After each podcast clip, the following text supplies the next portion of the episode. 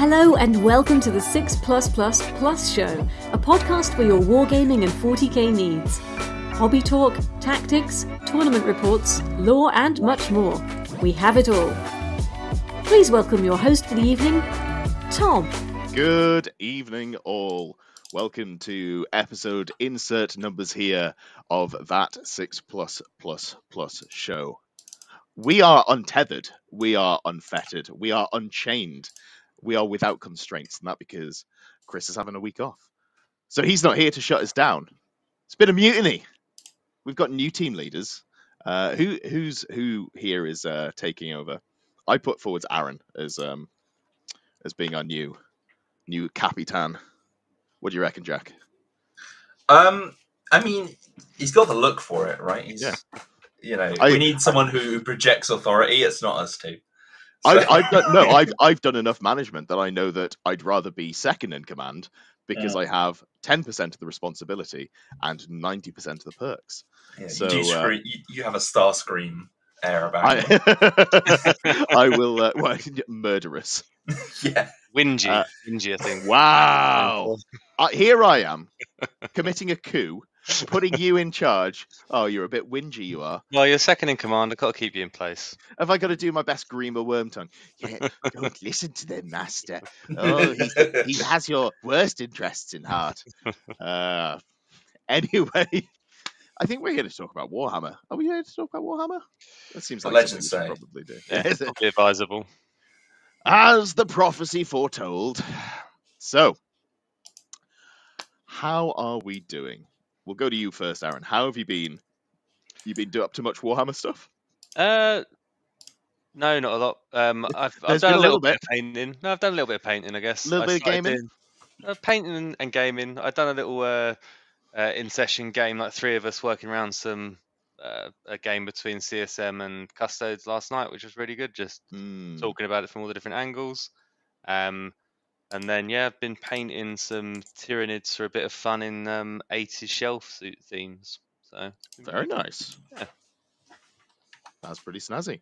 Uh, and uh, you said you'd been you played some games. You want to fill us in on those? Yeah, so um, as I said, uh, CSM versus uh, Custos, just to see what they were like, and just a lot of uh, talking through each of the games and sorry, each of the turns and the plays, and being like, "Are you sure you want to do this? Why are you doing this?" Like really breaking it down for a training game. Mm. and um, ended up with a very small victory to the Custos, but it feels like very much a, a 50-50 game. Yeah. Uh, so it's pretty interesting to see because obviously it's very scary the shooting of CSM. it's disgusting, isn't it? They've got yeah. so many guns. yeah, but it's uh, it's re- it's scoring high early and just shutting them down and blocking them in so they can't get their secondaries and um, Mm. primary too much that they enables you to sort of eke it out. Lovely stuff. Any other games? Um, no, apart from that, last time I played was at the Goonhammer Open. You can't even remember the game that we played. it's just Oh, gone yeah. from your memory. Oh, that was, was that a game? Yeah, so uh, we you were testing into my uh, well, I was testing my first iteration of the list that I think I'm going to talk to about because I'm going to be taking it to LGT, and uh, I think I I played it fairly poorly, and you played you just did all the right things, and um, I got fucking folded. Turns out Custodes still slapping melee, pretty uh, pretty solid army there. Still one shot a great unclean one. Well, you say that only just that bit that bit is uh, a bit you know Still not as cut and dry. Uh, it did happen, but it was you did have to uh, buff your unit to the nines. It take a little bit of damage. I still feel happy about the things that it uh, it does Yeah. in the list that uh, I've written. So I'm still No, I know, agree. But uh, yeah, lovely. Jack, how about yourself? How are you doing? I'm doing fantastically. Ed, Thank you for asking. Excellent. And have you been up to much Warhammer stuff? Uh, since the data slate, um, I've only had one game, uh, Ooh, but I've slacking. Yeah, I know, especially for me. Um, but uh, yeah, just work clapping the old cheeks, so I can't uh, get as much time as I want to on there. But Yeah. Yeah. schools are back and it is brutal. yes, it is. I had to turn so many things off and on again. You have no idea. Um, Mm, But uh, yeah, I had um, one game against uh, against Rob's Drukhari. Um, uh, we played about three turns of that, um, and then he tapped out Uh, but again, it was it was more of another learning game, like uh, like uh, like you said, Aaron. Um, but uh, yeah, Tau feel good. Um, so I can't. That's all there is to it, really. We fit feels good. Feels good. very- to be buff. It's it's a it's a tonal shift for anyone who's played Tau for the Hmm. the first bit of 10th edition. That's for sure. Suddenly, Tau players have smiles. They've got that glint in their eye. That means that Yeah. nobody else is going to be having a good time. Um, and even when I'm not playing Tau, I do quite enjoy seeing that. You know, We still hate ourselves, but we win Oh, I don't while we do it, right? I, I just recognise that I'm a bad person while I'm playing Tau, and it's totally fine. It's not Hmm. A not a problem. no remorse. Uh, as for myself, I have been scrabbling to work out what the hell I am doing because uh, LGT is like three, two and a half weeks ago, away. Not even that. Two weeks and three days, which is a little terrifying. Um, It and I if you're a special snowflake. well. I looked at all the armies I had. I was like, well, he didn't nerf Eldar much. Do I enjoy playing Eldar? No. Do I want to play Eldar? No. Got Custodes. Custodes are pretty fun. I don't really have the right setup here. Do I want to play Custodes? Eh, maybe. They could be a fallback option. And then I thought, do I want to play Tau? I've got a lot of Tau stuff. Eh, you know, maybe we'll just see which way the wind goes before I uh, rip all of the arms and guns off my Tau. I'm pretty pretty interested in seeing who has the best ideas before I uh, start mutilating models because I think there's going to be a lot of very bad Tau lists out there, and I'm excited to see those more than I'm excited to see the good ones. Uh, and then I was like, well, I was thinking about Chaos Knights. I was concerned they were going to get nerfed. Um, and in some ways, you could argue they did because the Brigands, which was the best unit in the book, went up 10 points. But then the Karnivores, which was the second best unit in the book, went down 20 points. So if you took three Karnivores, you were at parity with where you were before. As soon as you put a fourth Karnivore in, you're, you know, money in the bank. Pimping ain't easy. You're 20 points for each Karnivore. Uh, I am actually only running three in this list because I can't fit any more in. But uh, yeah, so I my my fears were unfounded. But running 14 War Dogs is just it's just a bit too vanilla for me. So I, I've been searching around trying to find the uh, the little special snowflake niche that I wanted to carve out for myself, and I think I've found one. But we'll we'll get into that. Good. So, ah, we've got some people in chat. Zito, Simon, and Pickalax. Good evening to you all. Also Aaron, but uh, Aaron's here. Oh, and Rob's here as well. Yeah, I played a, a good practice game against Rob, and uh, it was a really close back and forward game. And after we finished the game, I had a very narrow win. It was like it was ten points in it, but it could have swung either way if I'd gone first, for example. At the end of it, he goes, "Yeah, I think Drukhari are the worst army in the game," and I trust Rob's opinion because he's played more Drukhari than most people have had hot meals uh, this year. I think that's that's fair to. Uh, he's he plays a lot of Drukhari. So when I scraped a win, I was like, "Oh, this doesn't feel doesn't feel anywhere near as good." Before you said that you think they're the worst army in the game, but it's fine. It's fine, and I'm still I'm confident in my life choices. So all three of us, at one point or another, and by that I mean ninth edition, played quite a bit of Tau. So Tau are pretty good now. They are probably the most exciting in terms of changes. So I think now is a good time to just talk about some Tau for a bit and go, isn't this great? Aren't we really happy with everything that's happened? Before we talk about the changes, Aaron, what's your favorite style of Tau? What sort of units do you want to be playing if you run Tau? Uh, it's all about the battle suits for me. That, Yeah, that's yeah, why I like them. It's just just want to be out there, me- mechanized, just jumping around. Yeah, that, that's that's all I want out of my town. You and me both, buddy. So I assume you're also pretty pleased with the changes that have come in. Slightly disturbed by the changes, like, yeah, Like- because we're not playing Tau at the moment. But yeah, that and it's just like there weren't little changes. There's massively No. drastic points drops. Like what? I can't remember off the top of my head, Jack. What did the crisis blob go down by six man? Was it 30 like? points, Uh, I five five points per model, so yeah, thirty points. Yeah. like, it didn't need that. Considering it's in every list, you know, like probably Yeah. you're probably right. Uh, But they were they had such a low win rate, and we all know that win rate is representative of how good a faction is. And it's definitely not something that I harped on about when I was playing Tau loads in ninth edition when they were really good, but they were just played by people who breathe through their mouth.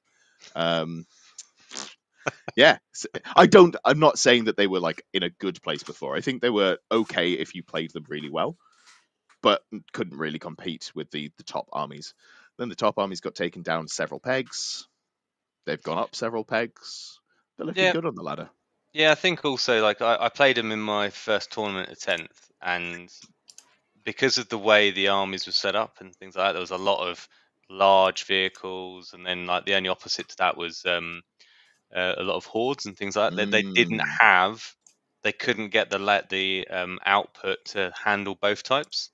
Yeah. and I think like where it's starting to coalesce a bit more now, it's a lot easier to get that um, uh, war gear options uh, better set up. Hmm. Yeah, they are looking solid. Uh, how about you, Jack? Before we go into the actual changes, what are your favourite units to bring in Tau, and are you uh, you pleased about them? Honestly, I'm all about sort of mixed arms Tau. I like a little bit of everything. Um, I can't stand those lists that are like, I'm going to run 18 crisis suits, or That's how I write lists. or or Triptide, or you know, or I run both of those lists. or the the list I've seen is uh, like six uh, breacher units in Devilfish. That doesn't look interesting to me at all. Anything Hmm. that's just like I'm going to find one unit and I'm going to take the max of it, and I'm like that doesn't. Seem I'm gonna win. That's not for me. Well, it just doesn't seem very interesting for me. Fair. I always like a little bit of everything in my Tau lists. Um, so yeah, basically. I am just looking at your Tau list. You've got at least duplicate of every unit, I think, in there. Nope, that's a lie. There are some one-offs. Fair enough. Fair enough. The the list that I wrote definitely had significantly more bricks of crisis and less other things. So uh, yeah. It, I guess what I'm saying is I don't want to put you know 75 percent of my points in one thing. You know, that's That's- fair. Yeah, you know. that's that's valid. too much I- of a skew is is not great for me. I live for the skew. I came up uh, like my first, I think, proper competitive list that I wrote, and it was competitive for playing as a 15 year old in a games workshop. Um, but I was running full dreadnoughts and Death Company back in fifth edition, and I was just like, cool. So all your anti infantry weapons do nothing. This is Mhm. great. Uh, you can only kill me with las cannons, and that was when I fell in love with the skew. I, uh, I was just like, cool. So half your army's going to do fuck all, and then I'm going to beat you in the face with some bricks. Uh, and that was yeah, my, my love for, for vehicles or monster spam really really took hold. All right, so I mean let's let's get into it. Let's talk about some of the Tau changes. Um, Jack, you are really are a resident Tau expert, and you know best on these ones. So give me give me your your top thoughts on the uh, the Tau changes, and we'll chime in as we as we go. Okay, so um, the Tau changes were interesting because it wasn't just units that were like not good that went down. Mm. Um, it's also units that everyone took that went down. It was kind of just Um, everything, wasn't it? Yeah, near enough everything. Um, so you know the stuff that wasn't good went down, uh, and the stuff that was good. So you know your stealth suits have gone down, your crisis went down, mo- most of the commanders went down. Um, uh, the in terms of the big like the moneymaker um, uh, thumbnail clickbaity point change that went down is the Riptide, right? That went down fifty five points. That was a um, lot. It's now maybe playable. which is like a quarter. you know, went down like twenty five percent, something like that. Um, but uh, yeah, so that's that's a big one. Um, and there's just lots of uh, you know, sort of like twenty ish percent changes across a lot of the army. Um, which there's no rule changes though. Um, Yeah. That is the one thing uh, that they do. Sort of, you don't have to think about that anymore. Is you know, you don't have to if you're playing against Tau, you don't have to play against many differently. They work exactly the same. It's literally just um, they have more stuff. That's fair, and I think what they were doing before was good. Um, I think lots of people won't have seen how they play, but having seen your games, um, they had that firepower that could really just decimate, and then you could play around. But it was limited to the the crisis brick. Now you've got more units, so you've got more mission play, more incidental firepower around that massive brick. So it's interesting to see how that's going to come about. The biggest issue I had playing Tau before was that um, you'd have like three or four units that do all your damage. Um, and if you Mm, lose them to a mistake, or you know your opponent does some like crazy cool maneuver um, that you that you just get caught out by, um, you're like, oh, I lost two units, and my army's gone. I can't do anything. Um, but now we have more stuff on the board, uh, and it just sort of gives more leeway for for um, you know attrition, I guess. Mhm. But there is also the aspect of um, with the way that for the greater good works, the more units you have on the board, that sort of like they compound into each other. Give more units to spot for each other, and so the units that you already have on the board are um, uh, it's like a I don't think of the word. It's like a compound interest of good good stuff. You know, Yeah. like um, Basically, what you're saying is uh, price goes down, stonks go up. Yes, Uh, correct. That's Buy low, sell high. and you definitely did buy in low to be, you know, Uh. your absolute credit. So, So, uh, low. So I don't think they were anywhere near as bad as that. Thirty-eight percent. No, numbers don't lie, Ed.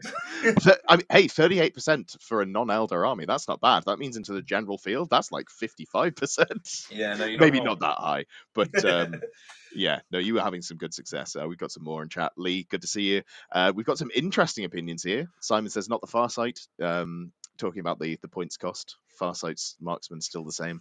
I couldn't tell you what that was. Uh, I don't think I've ever run one before. It's a sniper dude. He's a lone Yeah. operative that sits on your home objective. That is true, but you know what has kind of gone away? All that non-line of sight spam. Um, so- we- weirdly, I think non-line of sight is now better for the armies that can take it because people aren't expecting it, so you're not going to see as much. It's not for Tau. Yeah, well, not going to be taking it.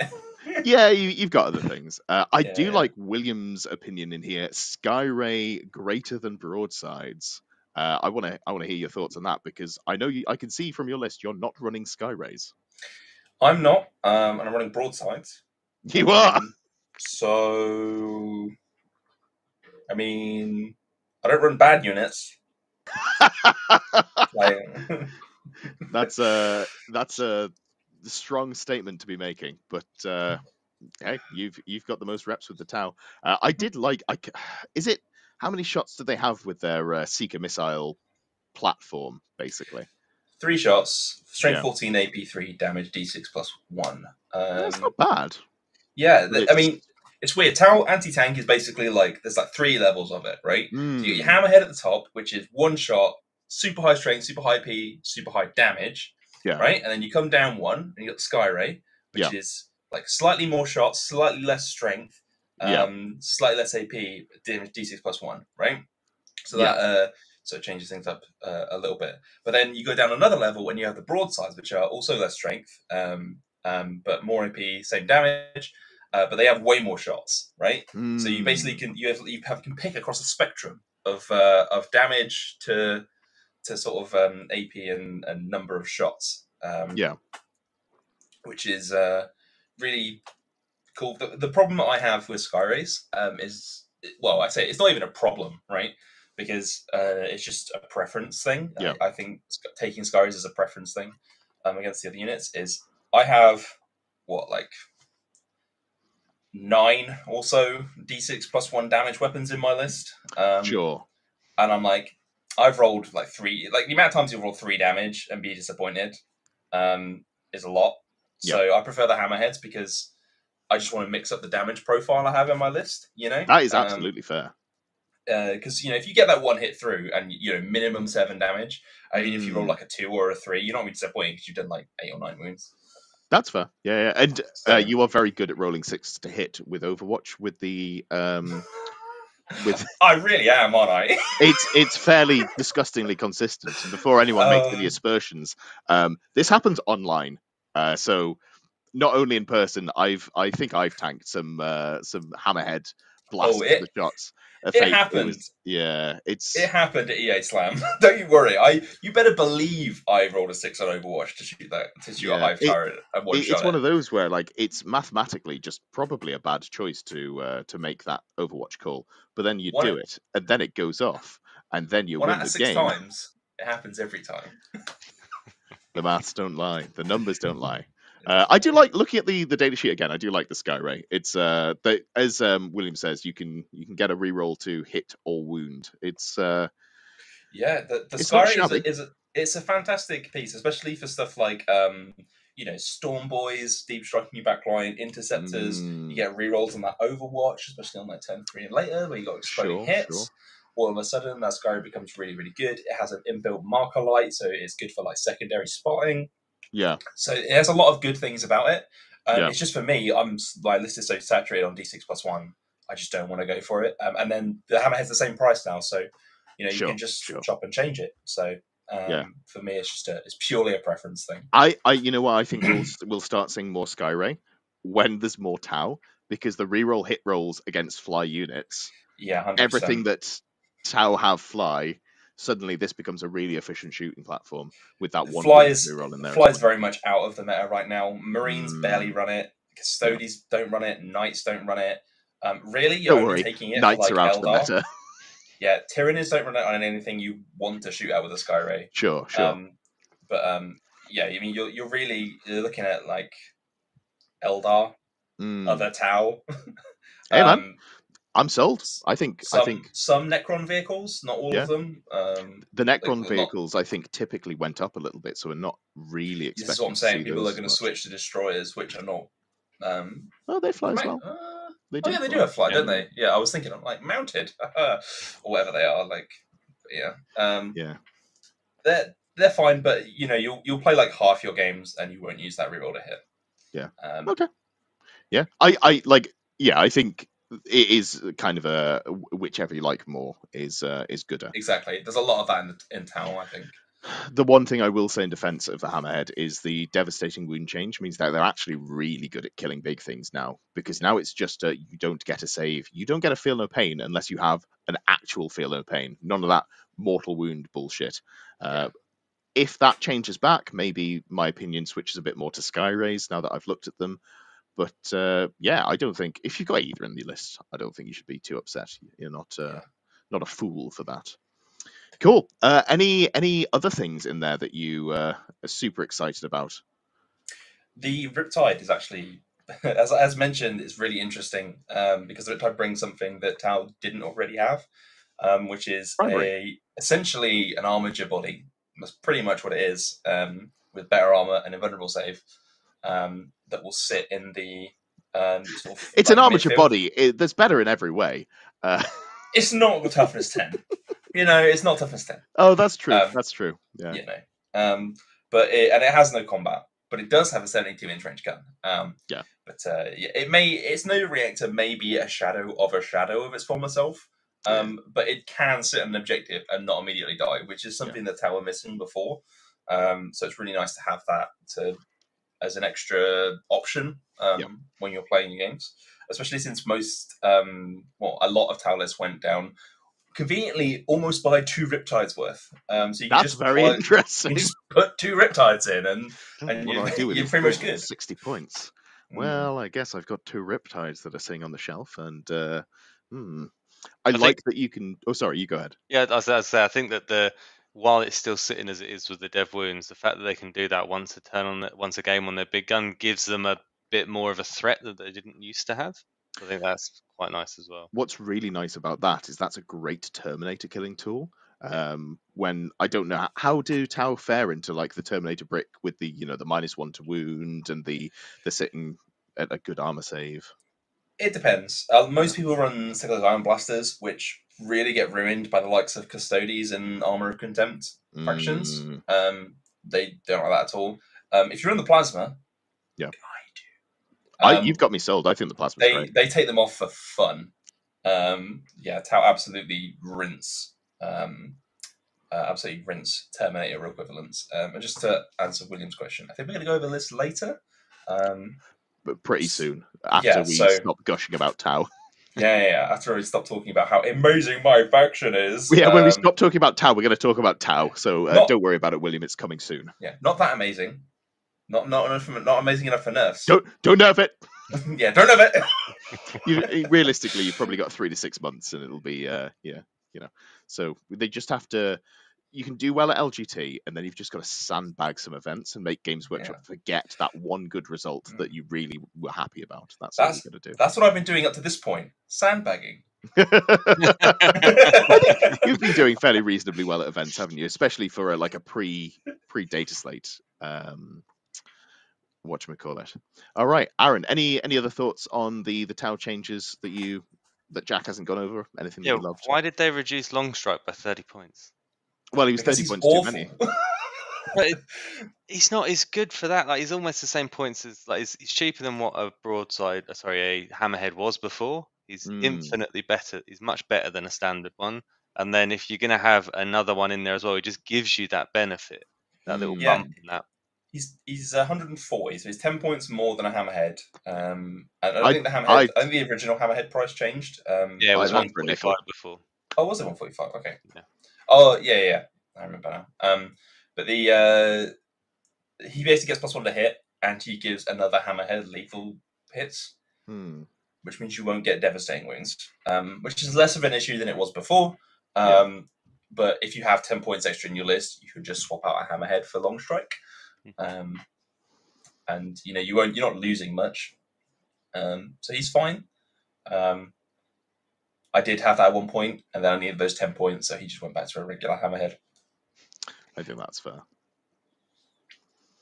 That- I did Uh, find it interesting that a lot of the drops have been on units that are being used as well, like the stealth suit, the Ghostkeel, Yeah. all those. Yeah. Another interesting one, the biggest point drop percentage wise in the entire um, index was Shadowsun. Actually, uh, she went from 140 to 100, um, Okay. which is an enormous points decrease. Um, but um, yeah, before she was like a take it or leave it, like again a preference pick. but Mm. now she's like really points efficient. Um, she has two strength ten melters, eighteen inch range, I believe, um, Okay. and a reroll one Zora, which is very valuable intel um, for several units um, with railguns. Mm. Uh, and she regens CP on a five plus, um, which I don't think is limited by the battle tactics change because it just says if you use a stratagem within six inches of her. yes, because it's re- not altering the cost one. of it, so it would just Yeah. be regen. Yeah, so she, she's very, very, very point efficient for what she does. Yeah. Um, the problem with Shadowsun is the other commanders went down in points, which will also be a Mm. similar cost, um, which I will cover in uh, when I go, we go over my list later. Yeah. Um, but she is very, very good. Um, I think if you, I think a lot of lists could like start with Shadowsun, and that would be very, very reasonable. Um, Yeah. she's a very I- good force multiplier. She's also just got lone operative and infiltrate in there, so it's She does. Yeah, just more things that are good on a hundred point character.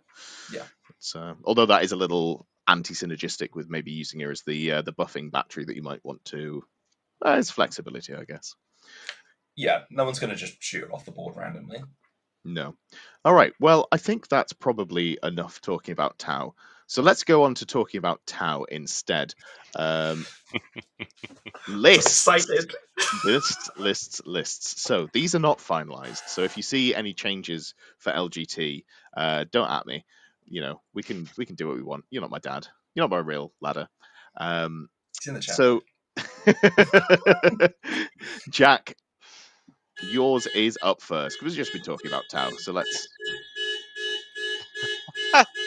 maybe we will move on to a different. uh, Do you want to mute up for a second, buddy? Am I not muted? Not yet. I thought I was muted. Nope. There we go. Uh, I can't hear you. I'm hoping that that's because the alarm stopped, but I think it's because you found the mute button. Yeah. Um, no, no worries at all. All right, cool. So what we're going to do is we're going to take a break from Tau. Uh, this was the plan all along. And oh, are you back? Yeah, and I'm using the right mic this time. Hey, perfect. Cool. So Tau, never, never worried. Always going to talk about Tau 1st Mhm. Um, smooth.com. This is what happens when the uh, the glorious leader isn't here. Yeah. Uh, we get car alarms. So walk us through what you have, why you've got it, and then we'll um, tell you you're, you're dumb or brilliant. One Okay. So I've got a Coldstar with Exemplar of the Kauyon with um, six crisis suits. Uh, I've armed them with two plasmas and one Cyclic Ion Blaster. Did have them previously with all plasma. Problem I has is there's a couple of matchups where you really need that rate of fire. Orks being the primary one. Um, but Tyranids are also one where you kind of want an extra load of shots and Necrons. Um, so, but those extra um, like sort of 12 to 15 shots you no eight extra shots you get from 21 on Cyclic the Ion. Blaster. So Yeah, yeah. total, yeah. Yeah. Um, so yeah, the extra over the, the seven plasmas um, are like just enough to push you into the territory of okay, I'll kill this Ork unit. Like Mm. it's not a problem anymore. Um, so yeah, but I really didn't want to lose the plasmas because they're so good into custodes. Um, anything with terminators, you know, that anything minus one damage or minus one AP, the plasmas are just so so good. Yeah. Um, and they've done so much work for me. I'm I'm loath to get rid of them. Um, I'm going to skip the enforcer for a second. Talk about him in a moment. I got 3 broadsides, triple railgun. Um, I mean, they're just they're really reliable, really solid. Um, Are you running them as um, three by one or a single unit of three? One single unit of three. Um, I did want to run them as three separates. The problem is Yeah. you then have to spot for three different units, which Sure. means you then have three units which are not getting spotted for. Mm. Um, and originally this list had Shadowsun in it, so um, reroll ones was like it's a lot easier to keep the aura on one uh, broadside unit than three. Sure. Um, it also means because I run my broadsides with one marker drone and the rest missile drones Mm. for the ignores cover when they spot if they need to. Yeah. Um, so it just means you can put more missile drones in there, um, and more guns is more gooder. Um, so the Ghostkeel is good for holding midfield objectives. Two hammerheads, as I mentioned before. Three piranhas um, solo, just to they're mainly there for holding holding uh, single um, objectives and stuff like that. Uh, all, um, like backfield stuff, screening. I was using Kroot Hound stuff before, but Piranha's a toughness seven with seven wounds. They're much better at it.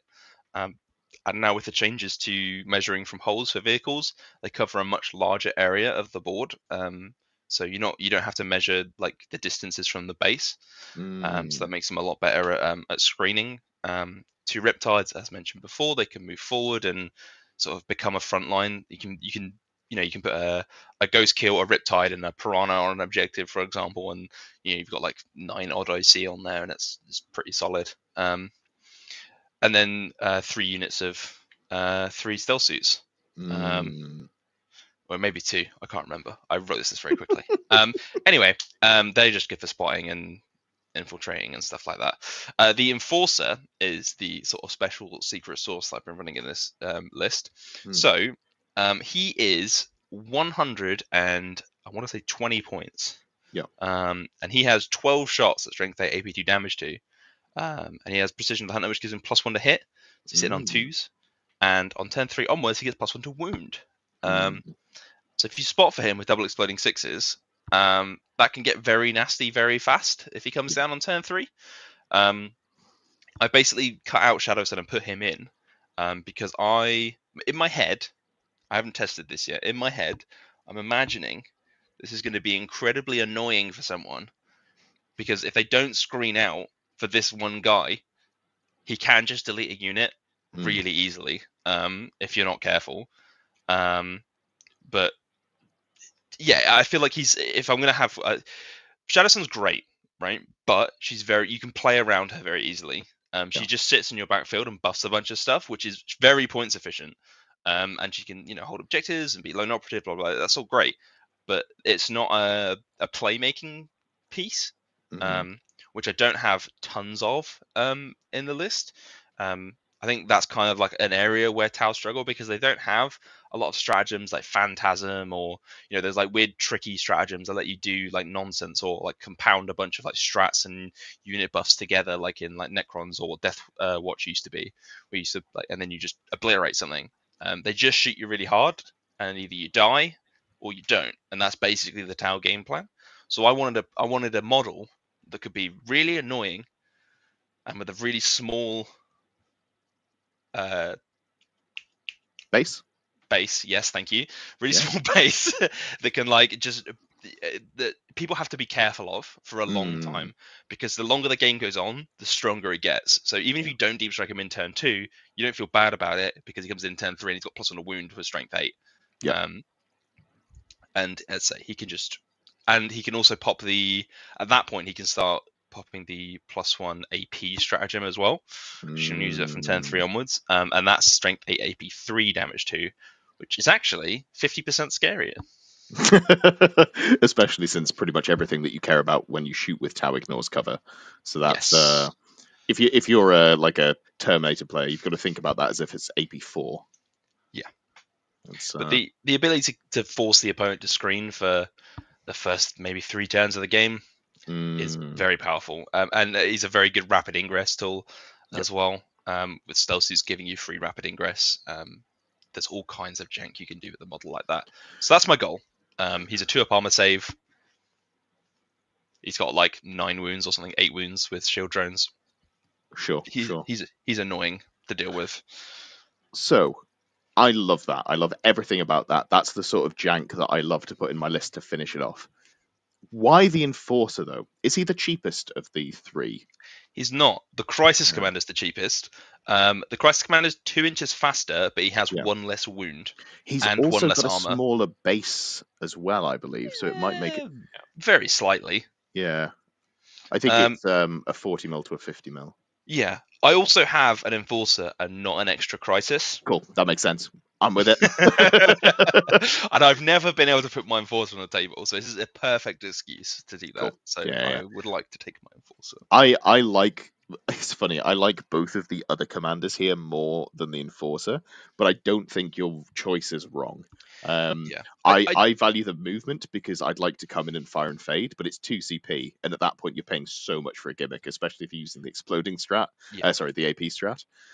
Um, I think I might be overvaluing the movement and undervaluing just being annoying to remove. a lot of the time he's going to come in and die, right? Which is which is fine, um, but he's going to get one shot off. Um, but that that that extra wound and the extra pip of armor save, um, Mm. two up armor save in cover, very good. Um, so you you will just be able to be like, I've just rolled a bunch of four ups this this turn and I've not died. Yeah, so Uh, it forces your opponent to commit actually something to getting rid of it. Yeah. exactly. You have to, you know, you have to put something substantial towards it. Whereas if you have the crisis commander, who's, you know, let's say less wounds, less armor, it's going to be a Mhm. lot easier um, to get rid of. And I don't think I'm going to be using fire and fade on him very often That's fine. um, That because the fair. crisis unit is on the board and they require it more a lot of the time. entirely reasonable. Thank you for answering that question. We do have a bit of discussion going on in the chat. Simon B reckons that you should split the broadsides into a pair of two and a single model. Have you got Yeah, um. I'm kind of looking at that. You know that comic where the guy's like, "Ah, I can't fit in this fourth broadside, or can I?" Looks at essential part of list that you really shouldn't remove. Um, I would love to have like because I did originally have two and two um, broadsides, Yeah. which was fantastic. Um, I did split them down to one. Um, because I mean, in this list, I've got you know the crisis unit, the broadsides, two riptide units, two hammerheads, uh, Mm, and the enforcer. That's like seven damage dealing units where I was on like three or four before. Um, and you know you've got to you've got to manage all your spotting as well. So realistically, like I don't have enough spotting units for all of my damage dealers. So if I start splitting them down further, um, it's all going to get a bit difficult to manage. Um, and I Yeah. don't think I think it's going to become less efficient um, because I'm not going to be spotting for the the broadsides all the time. Um, so I I totally there is like in theory that is great, but I think in practice for when you're actually playing like when you're trying to make everything all the puzzle pieces work together on the board, I Yeah. think they work easier as a three. Um, and I do also because I've got the firesight marksman, I do need something to sort of sit around an objective and not just mm, immediately die to you know I don't know teleporting death watch um oh no, don't worry called? about that. Death Watch are dead. plasma dudes what are they called Hellblasters? hellblasters yeah Yeah. Okay. Yeah, maybe. Hellblasters aren't dead. Uh, there were- was there any thought towards having Tetras in the list, Jack, because of the rerolls? Uh, so And I like the rerolls to one to wound more than I like the full rerolls here for the Tetras, um, because because it's sixes are double explode rather than fives are s- like sustained fives. Mm, Like it's the same maths if you reroll all the dice and reroll just the misses. Like it makes the it makes the crisis a bit more reliable, um, but the reroll hits like it doesn't. It, it's not like a wow I need this unit. It's so like reroll hits like the main the main thing about the Tetras actually is the fact that they're toughness seven seven wounds and they'll sit on a on a, an objective and be annoying. That's and do secondaries and be annoying. That's the best thing about them. Um, and if I had infinite money to buy like a unit of Tetras, I would just buy. Like I probably have a unit of Tetras, Hmm. but um, I don't know. I wouldn't have like three piranhas, three Tetras No. units. I think that sort of like WTC style of list is going to be gone now mm, because I don't think you need it anymore.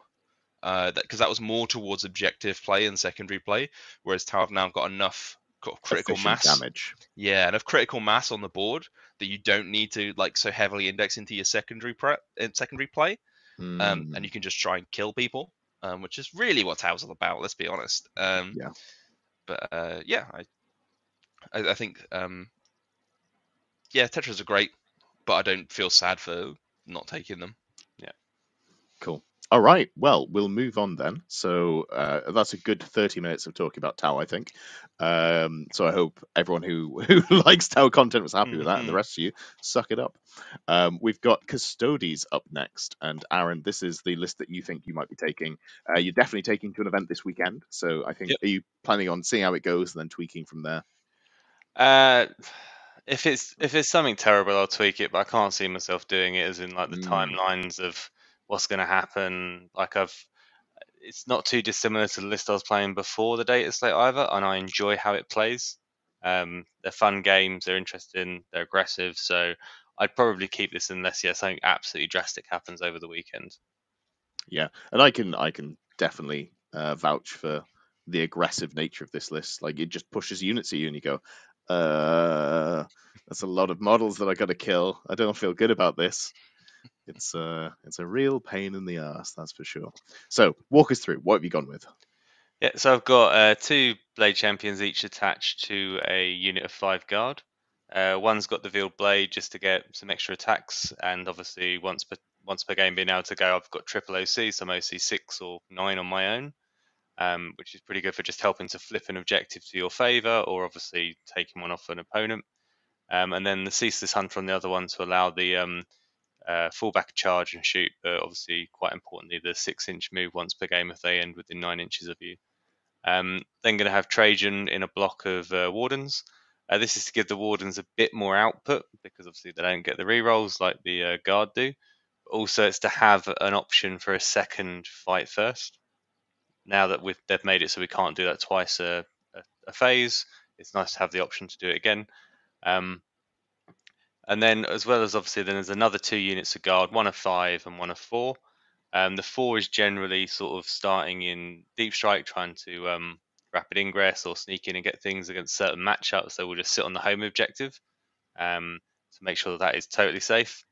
Um, and then there's a couple of Allarus cust- custodians. Again, ni- nice bit of mission play off of them, but they, because they're so small, they're very difficult to um, screen out, and they're quite good at stealing home objectives or just getting into um, some of the um, armored targets that can be sitting in the backfield. Um, there's then some prosecutors. Essentially, I had 40 points left, and I was like, I'll just get some action monkeys or people that can sit on my objective when I don't have to worry about protecting it so much. Cheap mission plays always good. Um, and then the Witch Seekers are for the scout move because essentially, um, I, I find with Custodes you want to push on to two objectives in turn one, and they give you a nice throwaway unit to do that with. Um, they also allow you to quite um, easily get into within six inches of the center if you get um, deployed teleport homers or you get um, area denial turn one. So again, a bit more mission play and they can be quite annoying in certain matchups for like GSC and things like that with their flamers. Um, And then finally, just the Calidus. I know it has the Vect, and the Vect isn't as good as it was. Um, I think I forgot to Vect in most of my games when I played at Goonhammer because I was just too busy trying to punch people in the face. Uh, but I was like, oh, I should have vected that, shouldn't I? I was like, yeah, I'll do that next time you do that. And but yeah, um, so the the main thing for me with the Calidus is um, it's just that it bounces up and down every single turn. It's a tiny little 32 mil base. It's almost impossible to screen out. Um, it just gets you so many points, and again, because it's a bit of a pain with its um, lone operative and its four up save, they've really got to commit something to go and get rid of it. Um, against you, I put it in a stupid place, and you got to kill it with a Karnivore. Well, you say you put it on a stupid place. You put it on your home objective, and then I was like, hmm, I can rapid ingress here because you've Mm. got no one within 12 inches to charge. Uh, and then I just got to eat it for free. Yeah. But uh, yeah, I think that was the only sort of like big money move that I was making in that game. There, there wasn't. Uh... When you say eat it for free, do you may do you mean made a nine inch charge? No, no, God, no. So uh, I rapid ingressed in 12.1 inches away from a brick of guard that he had on the board. Um, and then I was like, cool, I'm just going to go take your home objective now on my turn. Oh, And, right, uh, you shot the Calidus. Okay. No, no, no, no. I, he I, charged it in his turn. r- yeah, rapid ingress. Oh, in. I see. Right, yeah, yeah, yeah. yeah. I Gotcha, walked gotcha, gotcha. forwards 14 inches. I ended up about five inches away from it, less than five inches. Uh, made my charge, you know, and just uh, had a great time. Rolled some Yeah, I- dice. I, know what rules are. I know what this game Yeah, is. yeah. Well, you don't need to uh, know about the melee phase as a Tau player, so I don't need to know about half the rules of this game as a Tau player. don't need to know your opponents because Yeah. they're dead. Uh, Yeah. Ultimately, the list is just built to aggressively move against your opponent and pressure them. But the reason I like I prefer it as the fives instead of the tens is it's a lot easier to bounce them up the board and protect them in cover and obs- behind obscuring terrain, etc. Um, whereas that's basically impossible when you were with people running the ten man bricks. I found the only Mm. way I think the ten man brick was better in the mirror against the MSU of the Mhm. five mans, etc. But I think overall, I think uh, the five mans have got more play. It gives you more uh, board control. I really like that the list style that you enjoy playing Mm. is now the way that you have to play Custodes. That's really worked out quite well for you. How Like. None of the changes really affect you. The change the battle, uh, you know, you can only nerf certain strats. You're like, fuck it, wasn't using it anyway. Um, can't run ten man blobs. Cool, don't care. It's uh, it's all worked out quite nicely for you. The um, is it Ceaseless Hunter, the uh, enhancement where if you move within nine inches of that model, Yeah. it gets it. That is incredibly frustrating to deal with. Yeah. It is a nice thing to give your opponent uh, a choice and like, well, you, I'm going to move towards you. Do you want to come out so I can shoot you? And they've got to, you know, make that decision. But really, it's uh, it's incredibly frustrating when they get make the right decision, don't come out, and then next turn get free movement on you. Hmm. That's uh, it's not something I enjoy. But yeah, any uh, any thoughts on the changes to Custodes outside of the list? Obviously, it looks like you're you're fairly uns- unscathed. But uh, any changes that you uh, are particularly upset about with the index? No, not really. I think um, the change to obviously the the minus uh, the fight first. Sorry, um, I think that's fair. Like Mm. it was it was very oppressive. Like, but as you can see, you can get a couple of extra points out and uh, get Trajann there. So you've still got it in two places for most of the game. Mm, Um, and then again, it could only be a second time on that unit that had the um, shield captain anyway. And they're just, I think that the blade champion's much more valuable because of the aggressiveness of it, the ability to uh, reroll your advances, your charges, and then do an advance and charge once per turn just changes the uh, reach and the ability and the threat range you've got. Um, I really like the changes like that. That, in my mind, make Custodes or uh, you know a certain army player have to make a better decision. Mm. Like I, I think that the people who are running more than one squad of ten buffed Desolation Marines were making really inefficient list choices. Now no one's going to do it because they're dead. So this is in a way a buff to Space Marines because people were making inefficient choices. So I wonder if you could argue that getting rid of the the captain actually makes the lists way more efficient because now you've just got you know mid-sized bricks that always have that threat of advancing and charging.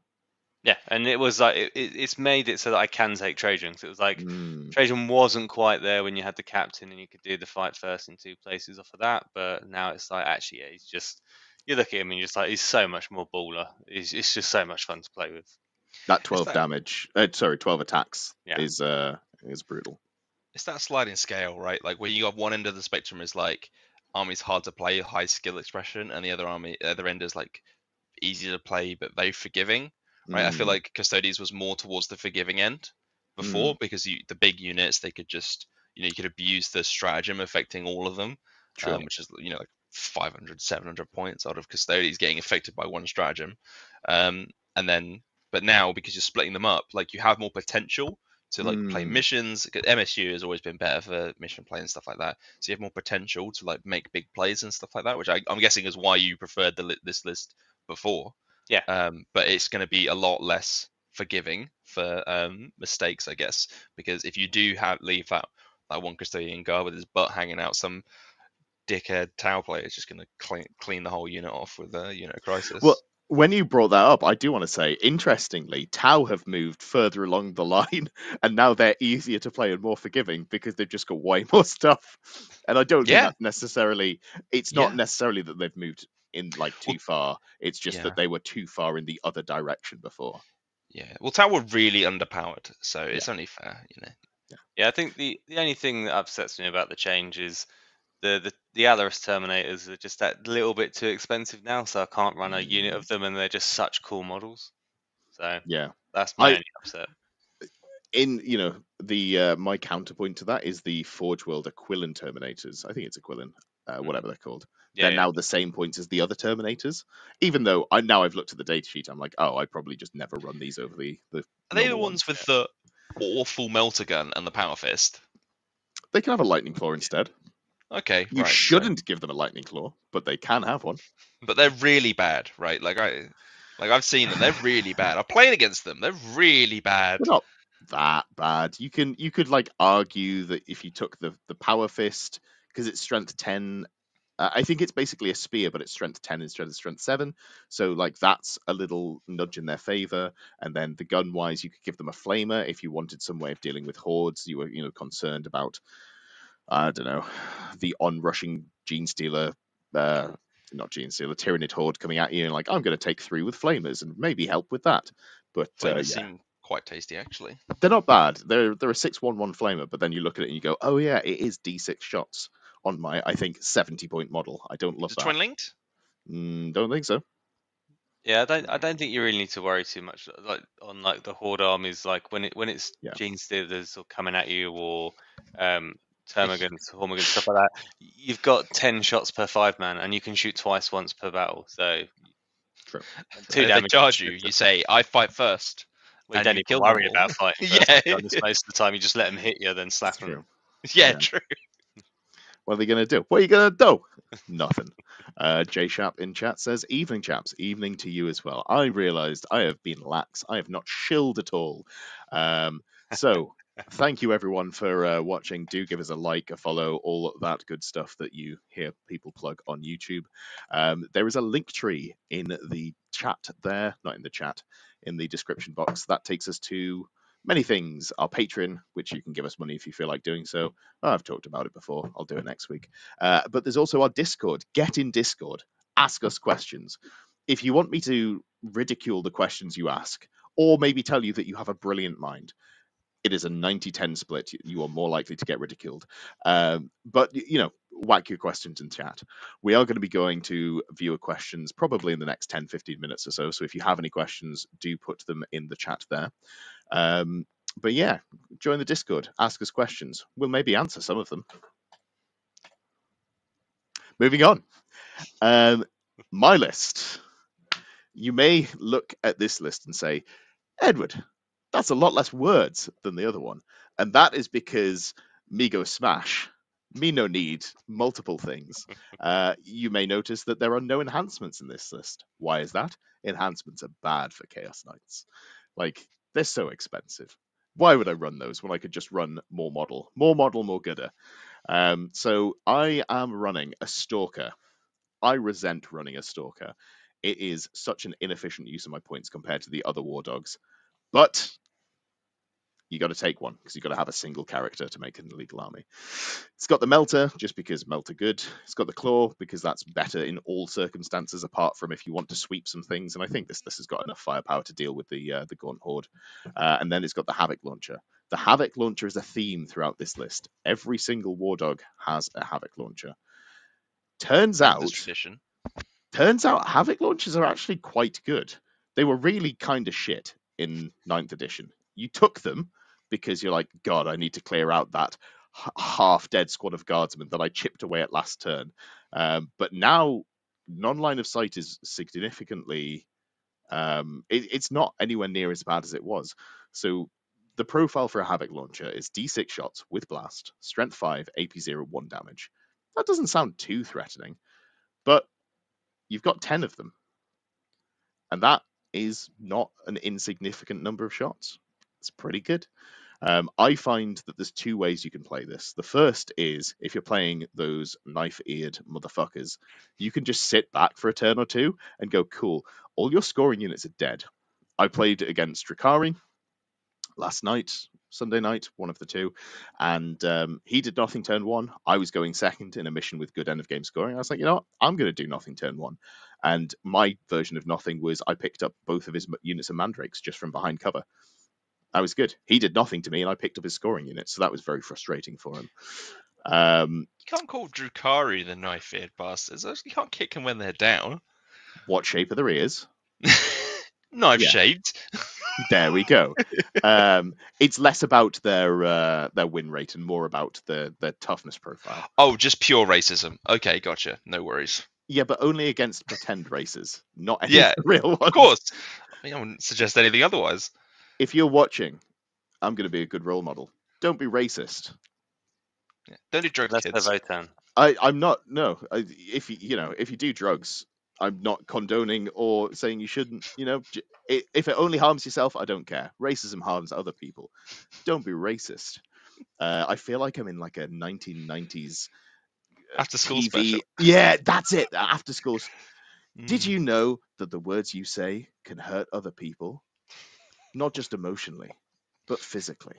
G.I. Um, Yeah, before before we go really off the rails, um, and we turn this into like some sort of Christian band camp, uh, I'm going to go back to talking about Warhammer.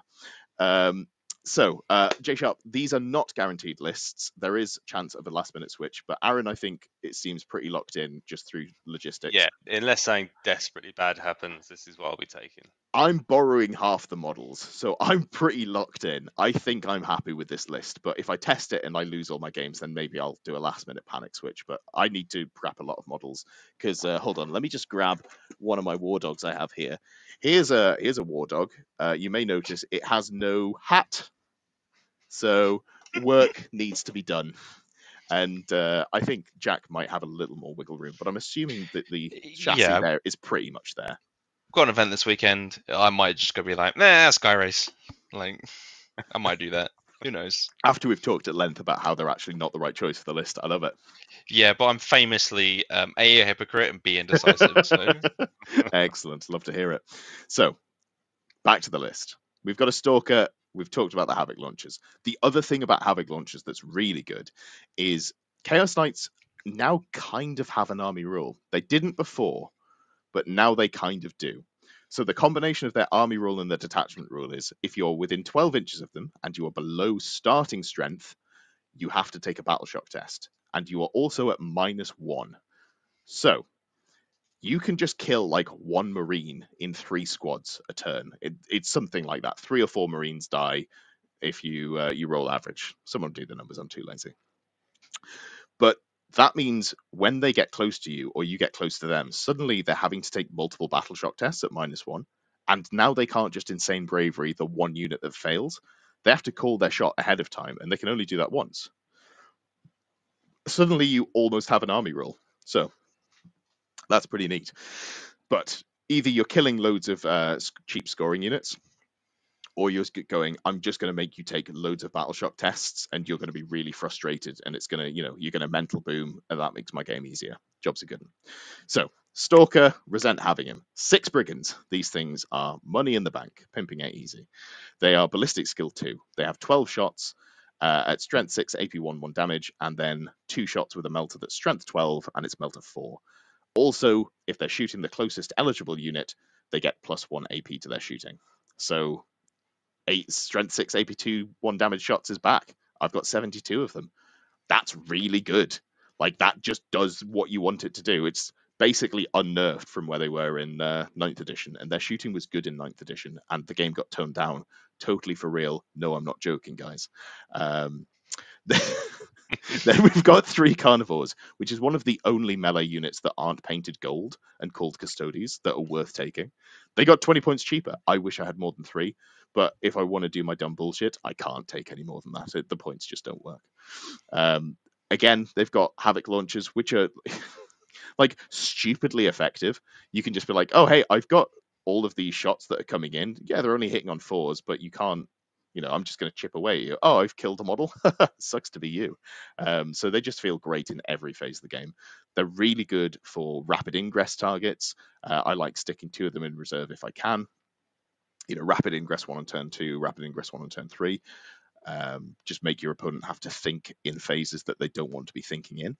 Uh, then I've got a demons detachment. So I hope that I'm the only person with a great unclean one at LGT. It seems unlikely because there's going to be 800 plus people, but that would make my little special snowflake. Yeah, my little special snowflake thousand. heart sing. It would be uh, it'd be good. So what the Great Unclean One does is it is incredibly tanky. It's 250 points and it is way tankier than a knight. It has 20 wounds. It's T12. It has a four up invuln at all times, and it has a six up feel no pain.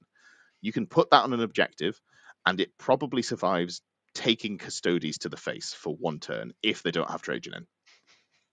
If they have Trajann in, fuck it, everything was going to die anyway. But like outside of that niche case, you can kind of sit in there and go, "You're going to hit me." I actually survive for a little while, uh, which is very valuable. What it also has is it has a decent flamer, so you've got a nice uh, Overwatch target. You don't really have good Overwatch in this list outside of the demons, and it gives you at the end of your movement phase, pick one unit within 12 inches and reduce its toughness by one. That's really good. Hey, all my melter is strength 12. So if I make all your big tough stuff that was T12 toughness 11, now I wound you on threes with my melter. That's a nice breakpoint. Or hey, you're running Custodes. Shame about all that T6 infantry you've got. I'd like to kill that one unit. Now it's T5. Now I wound you on threes. Don't talk about. I think it's wardens that get minus one to wound. You know, just don't talk about them. It's not a problem.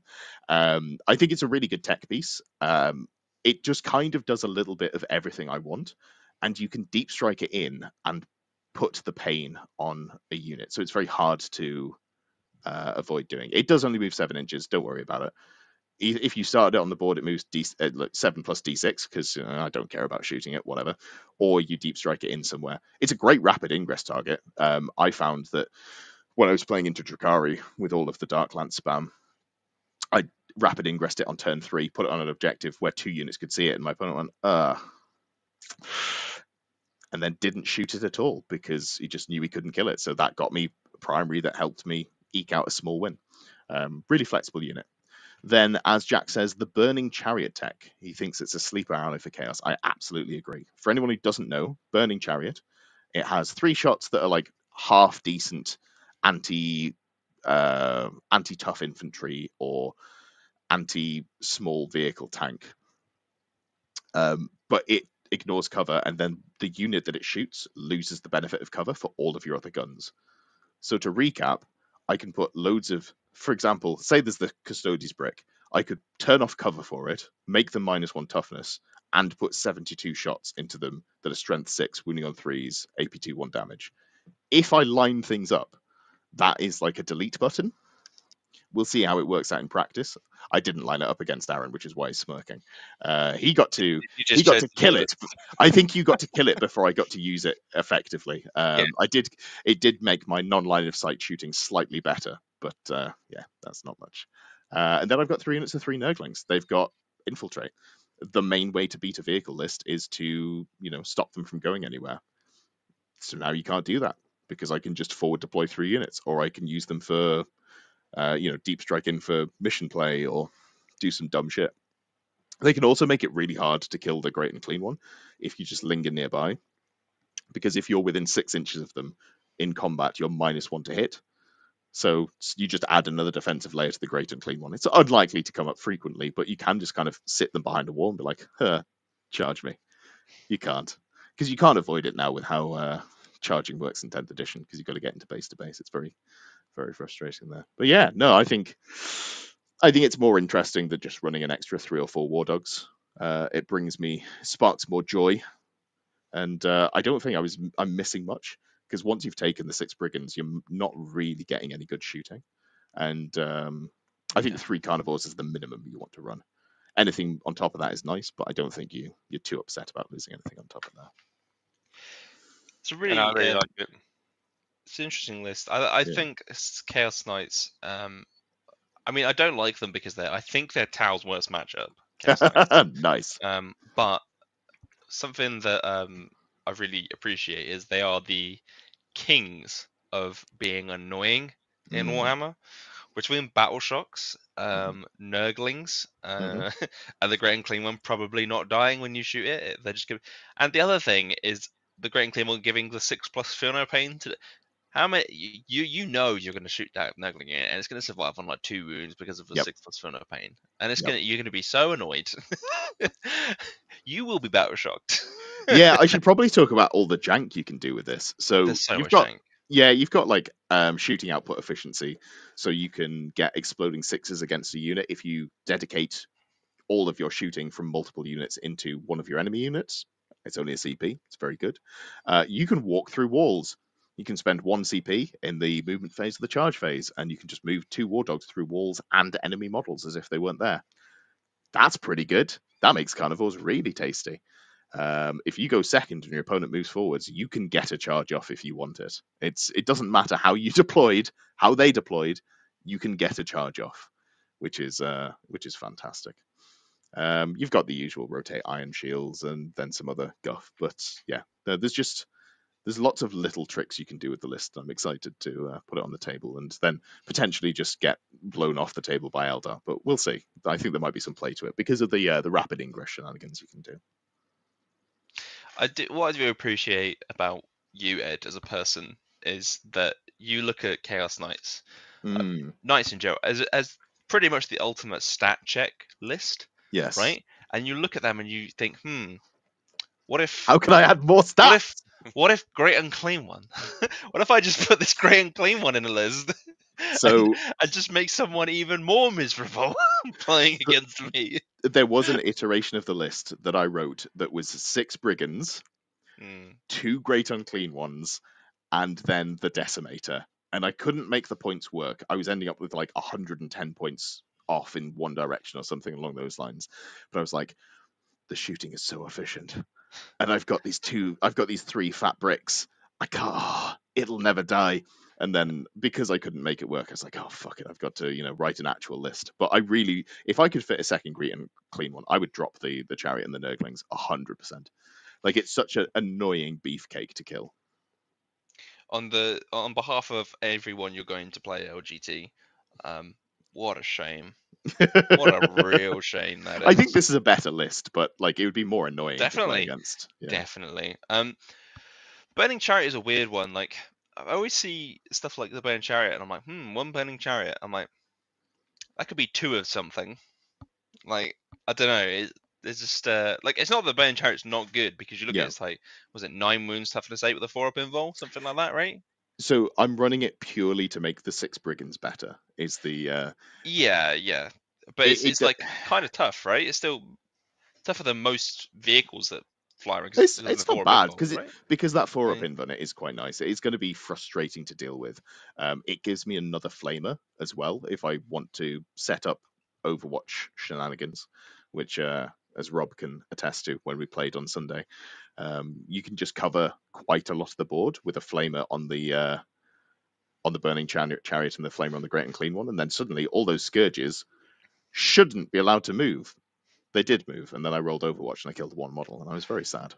I guess I was coming from the perspective of could this be two units of dogs or two like I don't know if, I don't know about flamer units, but um flamer like exalted flamers or screamers Uh, like fast things that are also good. Um, eh.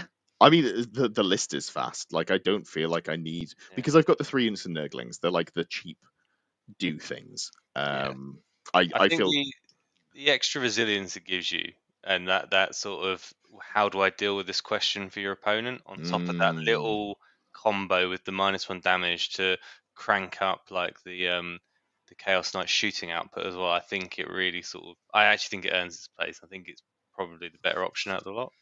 Yeah, absolutely. I, I I'm wouldn't definitely- be surprised. I'm definitely grasping at straws to try and like create conversation around your list. Um, No, I do that's fair. think I do think screamers are underrated. Just as a Yeah. side note.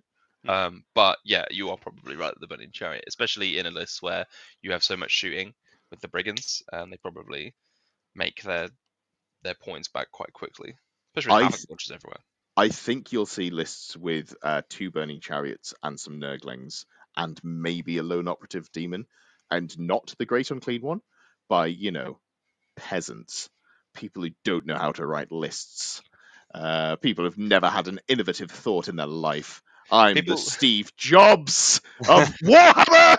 People that don't literally feed on the misery of others. uh, I d- uh, so uh, Craig in chat um, has has pointed out to me that I only play asshole lists, which are about stopping your opponent from doing things and thus having fun. Um, people tend to enjoy playing against me. I, I hope uh, they seem to anyway. I think it's just that we have good games, and it's I I try to be a fun opponent despite my list being a not fun opponent. but, I mean, why uh, be loved when you can be feared, Ed? Right? Yeah, well, be both. be both. Uh, we've had we've had a surprising amount of chat in in the chat there. Um, Jack says burning chariot tech. think it's a sleeper rally for chaos. Read that one already, but yeah, absolutely. Uh, Jay Shap says the great unclean one should have towering for the flavor. No, no, no, no. Towering Hmm. should go in the bin. Um, Rob says he's glad that he's making us feel good about our lists. Obviously, Rob's playing Drukhari, so uh, yeah, that's uh, The old team punching bag. yeah, but he's really good with them. He was winning lots of games back in eighth edition when he was playing them, so don't feel too bad for him. Uh, mentioned Dreadhound. Rob Charlie Bucket Kimpton. Oh God. Uh, Jack says if I owned six predators, I'd run six predators and the chariot in my CSM. I like that. I like that as a concept. Underrated unit Predator. Yeah, yeah. Uh, I did try building a vanilla Chaos Knights list. I didn't like it. Uh, the Cerastus Lancer is funny in Chaos Knights. It is. I really like the um, what's the one with the the gat? It's not the the Lancer. It's ah, one of them gives exploding sixes. I was thinking about putting that in. Okay. Um, and William says thoughts on the Y'vahra back to Tau. You got any thoughts on that one? The, the problem with the Y'vahra and the R'varna is that They're bad. they're they're bad because they're law units, right? They're fluff units. They're the they come from an Imperial armor book where they are the prototype Riptide, so they are inherently worse than the Riptide. Mm. The problem is they are also more expensive than the Riptide, um, despite going Mm, down in points. Uh, they didn't go down as much as the Riptide. Yeah. Um, so the the Y'vahra can you can you can do cute stuff with it. You can go really really really fast with the Y'vahra, which doesn't do anything when it gets there. Is the problem? yeah. Um, which is it's just you know like why why take a Y'vahra when you could take a Riptide? Well, it's of course when you go, I've got three riptides, but what do I, how do I get a fourth riptide into my list? I find the idea of taking uh, a couple of or three storm surges more than uh, this. Yeah, I, you were you were talking about that. Let's look at the storm surge because they they have things. How many points are they? Um, 400. on the nose. Went down seventy five. I think they only went down five points. I think they're only 405 before. Were they not? I'm gonna think of an old version of their points. I think I think they were 405 on launch. Then they went up when everything went up with towering. So. I think you're both right. The Quadruple. best kind. Yeah. So that's a lot of words on a data sheet there. That storm Yeah. surge. Yeah. Um, the heavy walker you can just ignore. Um, it barely ever comes up. Support system ignores hit modifiers. Titanic or towering, you can re-roll the hit roll. All useful stuff.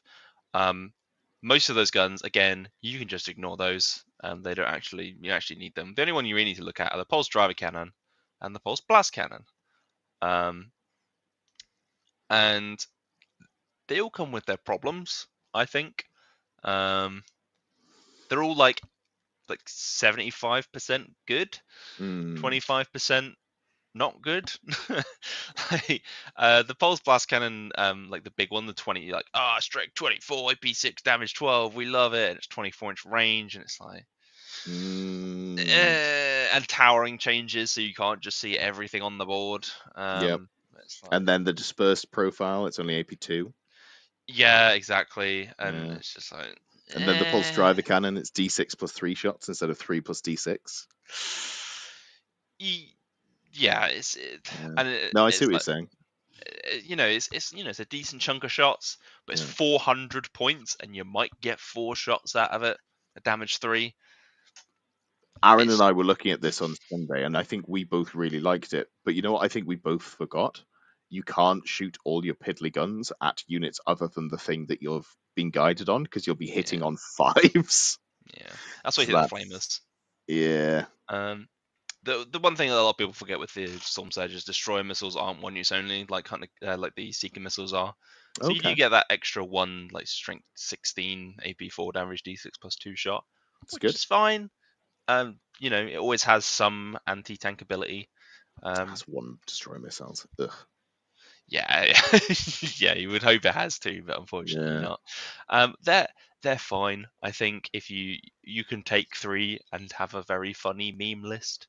Yeah. Um, but I, I don't think it's I don't think a triple Storm Surge build is going to be a competitive army. Although that might just be my uh my Anti-spam Obsession. bias. yeah my anti-spam bias. Um, but yeah, Okay. Okay. No, fair. No, I think that's that's reasonable. I had forgotten that you, all your small guns were going to be doing fuck all. So uh, yeah, that is. And it's all probably going not to in range 11, isn't it? anyway. They're all 18 Yeah. inch range or less. So True, true. Well, let's wrap up with some listener questions. Uh, there's not very much in the chat, so you've got about two minutes to put it in the YouTube chat if you do want to ask us any questions. Uh, if you're listening back to this down the line, um, come and watch us live. Ask us questions. Um, I don't bite much, and the guests are usually really fantastic. This week, eh, but uh, your face there for any of our podcast listeners, uh, Jack has perfected the puppy dog eyes, and he Mm. looks like I have mortally wounded him by shitting in his kibble bowl. I'm Uh, well practiced at looking sad. I can tell you. yeah, you played Tau in the early 10th edition. Mm. so, in chat, um, what have we got? I think we have literally one chat. Yeah, so uh, I just want to address as well, um, just to make stuff says it's important we follow up questions with some general conversation just to confuse Ed as he tries to skim read. I've got my eyes on you, boyo.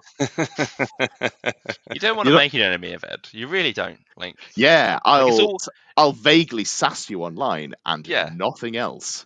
it's all Uh, fun and games until when he's when he is vaguely sassing you online. But then when you like go down to your kitchen to get milk at 3 a.m. Whoa, in I'm going to stop you there. and he's in the fridge, like, Allegedly. yeah, yeah, you know, it stops becoming funny. That's what I'm saying. Uh, I'm going to move on before uh, you know people find out. So Mm. The one question. Oh, no, there's two questions. Two questions. Moving on. Uh, so just make Steph does ask a good question, which is why he's not eternally dead to me, uh, and he's allowed to sass me. Uh, he says, "To vect or not to vect? That is the question. Is vector a free battle tactic still worth bringing? Um, what are you boys thinking? I'll start with you, Aaron, because you love using your vect effect. I think as long as it's uh, on a unit that you want to take anyway, and you're not Yeah. taking it just for that, then I think yeah, why not? It, it's a nice to have.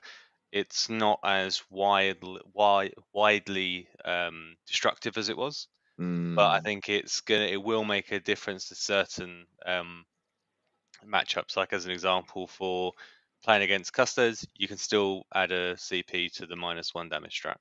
Yeah. Which is a pretty big strat to do it to. Um, and Yeah. I think it's it's still just gonna be sitting there on some of them. You just don't have the plethora of options that you had before. Um, I know when I was talking to Chris Radford and we were looking at the Deathwatch list prior to the event that he went did did very well uh, at.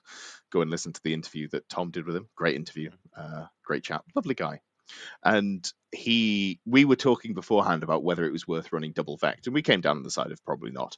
Uh, I think it probably actually would have been worthwhile, um, purely for the Eldar matchup, being able to double vect their Phantasm or Vector Phantasm and their Fire and Fade, or you know any combination of. It didn't feel great into GSE because they had so many good strats that they just go, okay, I'll use a different one. But uh, it was great, and now, as you say, it's like, am I taking the army or do I have 15, 20 points just to spend on an enhancement that I didn't want to spend those points on anything else? Yeah, Yeah. that's sort of where I come down on it. Uh, how about you, Jack? Yeah, I think with the when it comes to the Vect, I think it's if you're taking it anyway, like with like with the Catalyst Assassin, it's worth Mhm. taking. Uh, with uh, in Necrons, uh, Nemesor Zahndrekh is kind of worth taking. Sure. Like so, you might take him. Um, so stuff like that, I think it's worth it. Or if it's an enhancement that gives you that ability, I, I don't know if there are any of those, but um, those are fine. Um, I don't think you want to take something specifically for the Vect. Um, I did sit me. Um, I sat down with Rob actually, and we went through all of the uh, factions. Um, we said we had it all out in a spreadsheet for like what factions have what as battle tactics and whatnot. Mm, and it was only worth it for four factions at most.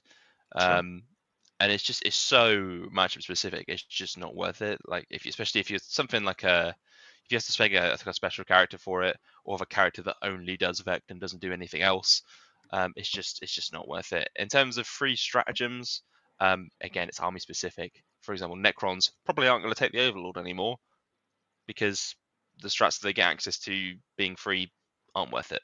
mm, Um, but Space Marines probably will because they, uh, you know, they can you you can get a couple of good battle tactics out of it. Um, but again, if you're running a character that's has an extra ability with addition to that vect that is very useful, um, mm. then that's probably not going to stop you taking it. It's just a nice little extra to have if it gets tacked on the side of something else or is extremely cheap. sure. Um, so Okay, cool. Um, and then the only other tr- question in there, I believe, was Ultimate Funk, who says, "Are scout moves a trap?" No. I don't know why they would be. No, I I'm assuming that he's asking that from a perspective that I don't understand. So no, no, I, I I don't. I'm not being shitty about it. I'm assuming this there's a part of this question that I'm not understanding why because on the face of it scout moves are very good um, they just give you more maneuverability give you a bit of flexibility after deployment let you rearrange you know get behind a wall do some shenanigans yada yada yada. Scout moves always feel like good. Maybe he's saying is it a trap to spend points on units with scout move? Um, do follow up on that one ultimate funk. Uh, i don't think i've seen you in the chat today so uh, we'll we'll get back to that on a later a later podcast because i'm interested to know I- why you're asking that. I don't know. In uh, ninth edition, was um uh the scout move before or after the roll for first turn? Because I know in tenth edition After. it's after. Yeah, Yeah. So you have all the information, right? So it's never a bad thing. If you just like, if you just bomb it forward nine inches or whatever, if you have second turn, then yeah, it's gonna go bad. Um, but if Aaron's you use that taking move, notes with his witch seekers. if if you use that Don't movement, run forwards. Yeah, especially if you use that Doesn't make movement to move. Behind a terrain piece, especially on the UKTC boards where they have like a lot of terrain pieces in the middle for you to get behind. Um, It's super useful. I use it all the time on piranhas. Very helpful to get to get behind terrain pieces. Um, it's it feels like a, a no-brainer. I don't know if I would take units that have scout because they have scout. Hmm. I don't know if I, I was like, oh man, I really need scout in my list. Um, but if I have units that have scout as a bonus, I'm like, sick. I think the thing you'll find is the units you want to take for scoring like piddly secondary quite often have something like lone op or scout also on top of it. It's part of the reason you want to take them, but not the full reason. So yeah, it, it feels like it's it's a pretty good um, ability. If there's something we're missing there on that question, do do clarify, and we'll we'll come back to that one. Um, C C or Sai says, when will we do an updated version of Yumi in the UKTC? That is a great point. I am an unbelievably busy man at the moment. It's very upsetting. I'm doing too many things, and it's all self-inflicted. It's all things I enjoy. Um, but I, it'd be good to have it out for LGT. I don't know if I can. I might see if I can put together a here's a quick overview of the missions from like a if you've played a little bit of 10th but not a lot of 10th i might have time to record something like that. But uh, i'm not making any promises. If i don't do it for lgt i will reboot the i'll probably even if i do a short version i'll do a, a reboot of the series once i feel like the maps are fully locked in because we're seeing a lot of changes. I think post lgt we'll see quite a, a significant change as well. So there won't be a full series be- before lgt We want our triangles back. Yeah. Well the the core concepts i discuss are still the same I think there'll be Um, mission changes as well post LGT. I think so, yeah. So uh, if I get chance, I will do a quick overview primer for LGT. That would be good to put out. Uh, if not, probably start recording them. I would think a couple of weeks into October, beginning of November, when we've seen some changes of the uh, the mission pack and we know what's going to come up for the rest of the the year. Yeah, and then I'll be set for the new season. Yeah. Um, Sean says, "Can you share that spreadsheet? The spreadsheet about the uh, the battle tactics." If uh, are you happy to share that one? If yes, don't put it in chat. Put it in Discord. I have the ability to. Um, I refuse. No, I'm only kidding. It's not. I didn't make it. It's the stat Hmm. check one. Um, Ah, so I I, will find it and I will post a link to it in the Discord. Fantastic. Uh, if you go to Discord, let's say it'll be under community resources, which are resources that you can use as part of our community.